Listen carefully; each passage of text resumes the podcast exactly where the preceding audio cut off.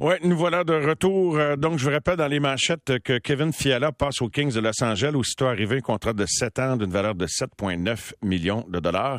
En retour d'un choix de premier ronde au repêchage en 2022 et l'espoir euh, Brock Faber. Vous avez des commentaires euh, concernant l'entrevue avec Robert Marien. Vous êtes toujours les bienvenus. 98-985. D'ailleurs, Pierre de Rimouski qui me dit, je me souviens que le capitaine Bonhomme, Michel Noël, avait vécu un arrêt cardiaque en plein spectacle télévisé. Je souhaite longue vie à Robert Marien, Pierre de Rimouski. Et je me rappelle de ça. Je regardais la télévision en direct. On n'avait eu aucune annonce et puis on était parti en pause euh, à, Radio-Canada, puis on se demandait, écoute, c'est une blague. On avait réalisé que c'était pas une blague. Euh, il y a quelqu'un qui m'écrit, ma femme a fait une mort subite, sauvée. Euh, donc, une chance. Euh, bravo euh, et très content que du, dénouement. À quand les cours de RCR obligatoires? C'est moi qui l'ai euh, massé. Ronnie qui nous dit touchant ce témoignage de M. Marien, santé, sérénité et succès. Salutations de Michel Vizina également. Quelqu'un qui nous parle du, de Jason Pomainville et de son assistant coach Eric Collin qui a joué du hockey d'assez haut niveau, qui était là à l'aréna de Repentigny où tout ça est survenu.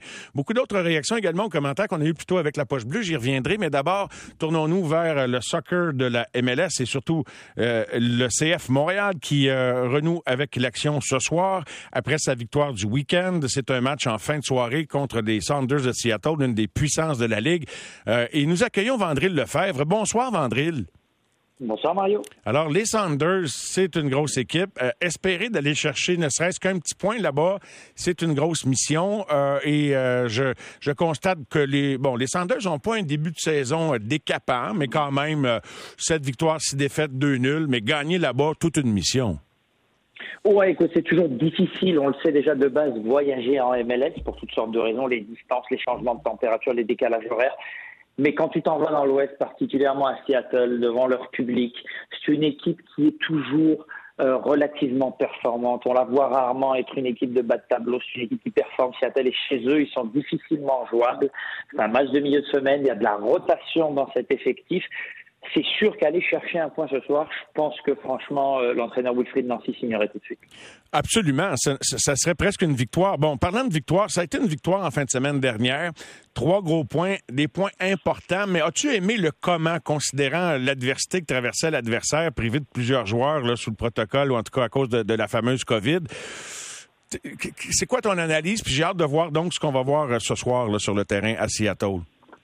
Écoute, moi j'étais euh, j'étais au stade, donc tu sais, j'avais cette vue d'ensemble euh, tactique euh, de, de ce que proposait le CF Montréal, puis il était fidèle à ce qu'il qu'il est, fidèle à son identité. C'est une équipe qui monopolisait, le ballon, le bougeait, était relativement patiente. Et c'est à la fois ce qui fait la force du CF Montréal, cette identité claire, cette capacité à jouer, et parfois également ce qui lui nuit euh, des fois, on aimerait peut-être qu'elle soit plus directe et qu'elle mette un peu plus de folie, surtout peut-être devant euh, les partisans à la maison, tu sais, créer ce, spectacle-là, des fois différemment, on a ce sentiment-là, mais on a eu une équipe quand même qui était en plein contrôle de, ses moyens et qui a mérité cette victoire ce week-end.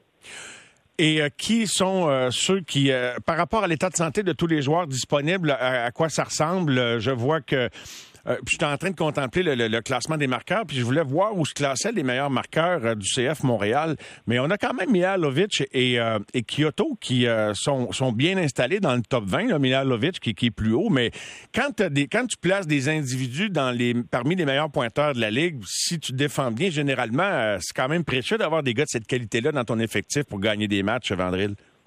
Oh, absolument. Puis ça veut dire quelque chose aussi. Hein, dans une équipe euh, qui monopolise le ballon et veut créer cette capacité à déstabiliser l'adversaire, par bah, des profils comme ceux de Mihailovic, c'est sûr que tu en as besoin. C'est-à-dire des joueurs qui à la fois sont capables de faire ces passes décisives à des attaquants comme Romel Kyoto et d'autres. On a Nathan Toy aussi qui est de retour maintenant, mais également de faire la différence eux-mêmes.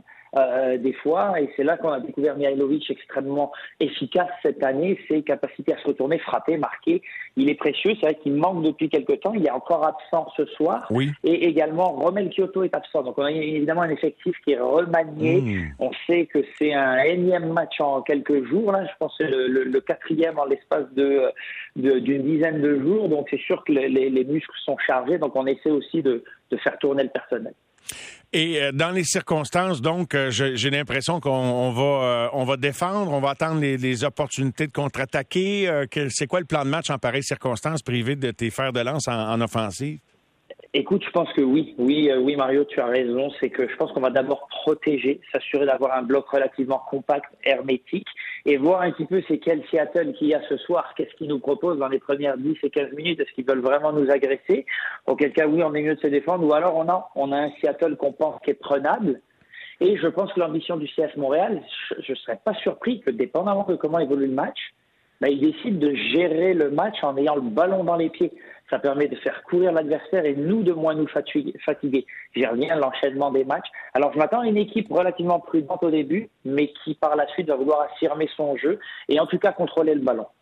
On est tout près là, du cadre de la mi-saison. 16 parties de jouer pour euh, le CF Montréal, euh, qui, grâce à son trois points du week-end dernier, euh, c'est euh, grimpé au classement. Mais ça peut changer vite là, quand on regarde les points. 26 points. Mais Miami, qui est huitième hors du portrait des séries, est à 21 avec un match en main. Mettons qu'il le gagne 24. Fait que as deux points d'avance théoriquement. Crois-tu que Montréal va maintenir sa position dans le portrait des séries? Écoute, l'avantage pour euh, Montréal en deuxième moitié de saison, c'est que euh, elle a une équipe qui est extrêmement profonde. Elle a déjà eu l'occasion en première moitié de saison de l'éprouver cette profondeur, où tu changes du personnel mais sans réellement perdre. Oui, tu as quelques éléments. Tu un Romel Kyoto, par exemple, on sait. On peut difficilement s'en passer. Un Mihailovic aussi. Mais regarde, ces joueurs-là sont absents depuis quelques temps. L'équipe se maintient et eux vont revenir. Tu vois, Messine Toy vient de revenir. Euh, Mihailovic euh, va revenir dans les prochaines semaines. Je pense qu'on aura une équipe qui sera plus forte et dont la gestion d'effectifs va lui permettre de performer en deuxième moitié de saison. Et tu le sais en MLS, Mario, depuis dix ans qu'on la suit régulièrement avec cette équipe à Montréal, les mois d'août, c'est là que ça se passe au mois d'août qu'il faut être performant parce que c'est là qu'il commence à se creuser des écarts. Ah ben écoute, j'aime beaucoup ton analyse et j'espère que ça va se dérouler ainsi. Euh, il y a des matchs d'ailleurs ce soir. Cincinnati, New York City euh, sont à 4-4 dans le temps euh, prolongé. et puis Orlando, Nashville 1-1 l'égalité. Et tout à l'heure, donc le CF contre Seattle. Bon match, Vandril. Eh, merci beaucoup. Bon match à vous. À bientôt. Merci beaucoup. Voilà. Et dans quelques instants, du baseball avec Alex Agostino. Oui, le baseball veut, euh, amener de nouvelles équipes. Euh, je ne veux pas relancer de, faux espoirs sur la possibilité que Montréal redevienne une équipe du baseball majeur, mais on va quand même aborder le sujet que le baseball veut euh, y aller d'une expansion ou relocaliser les, les, marchés qui demeurent les mêmes, qui sont moribonds sans un nouveau stade.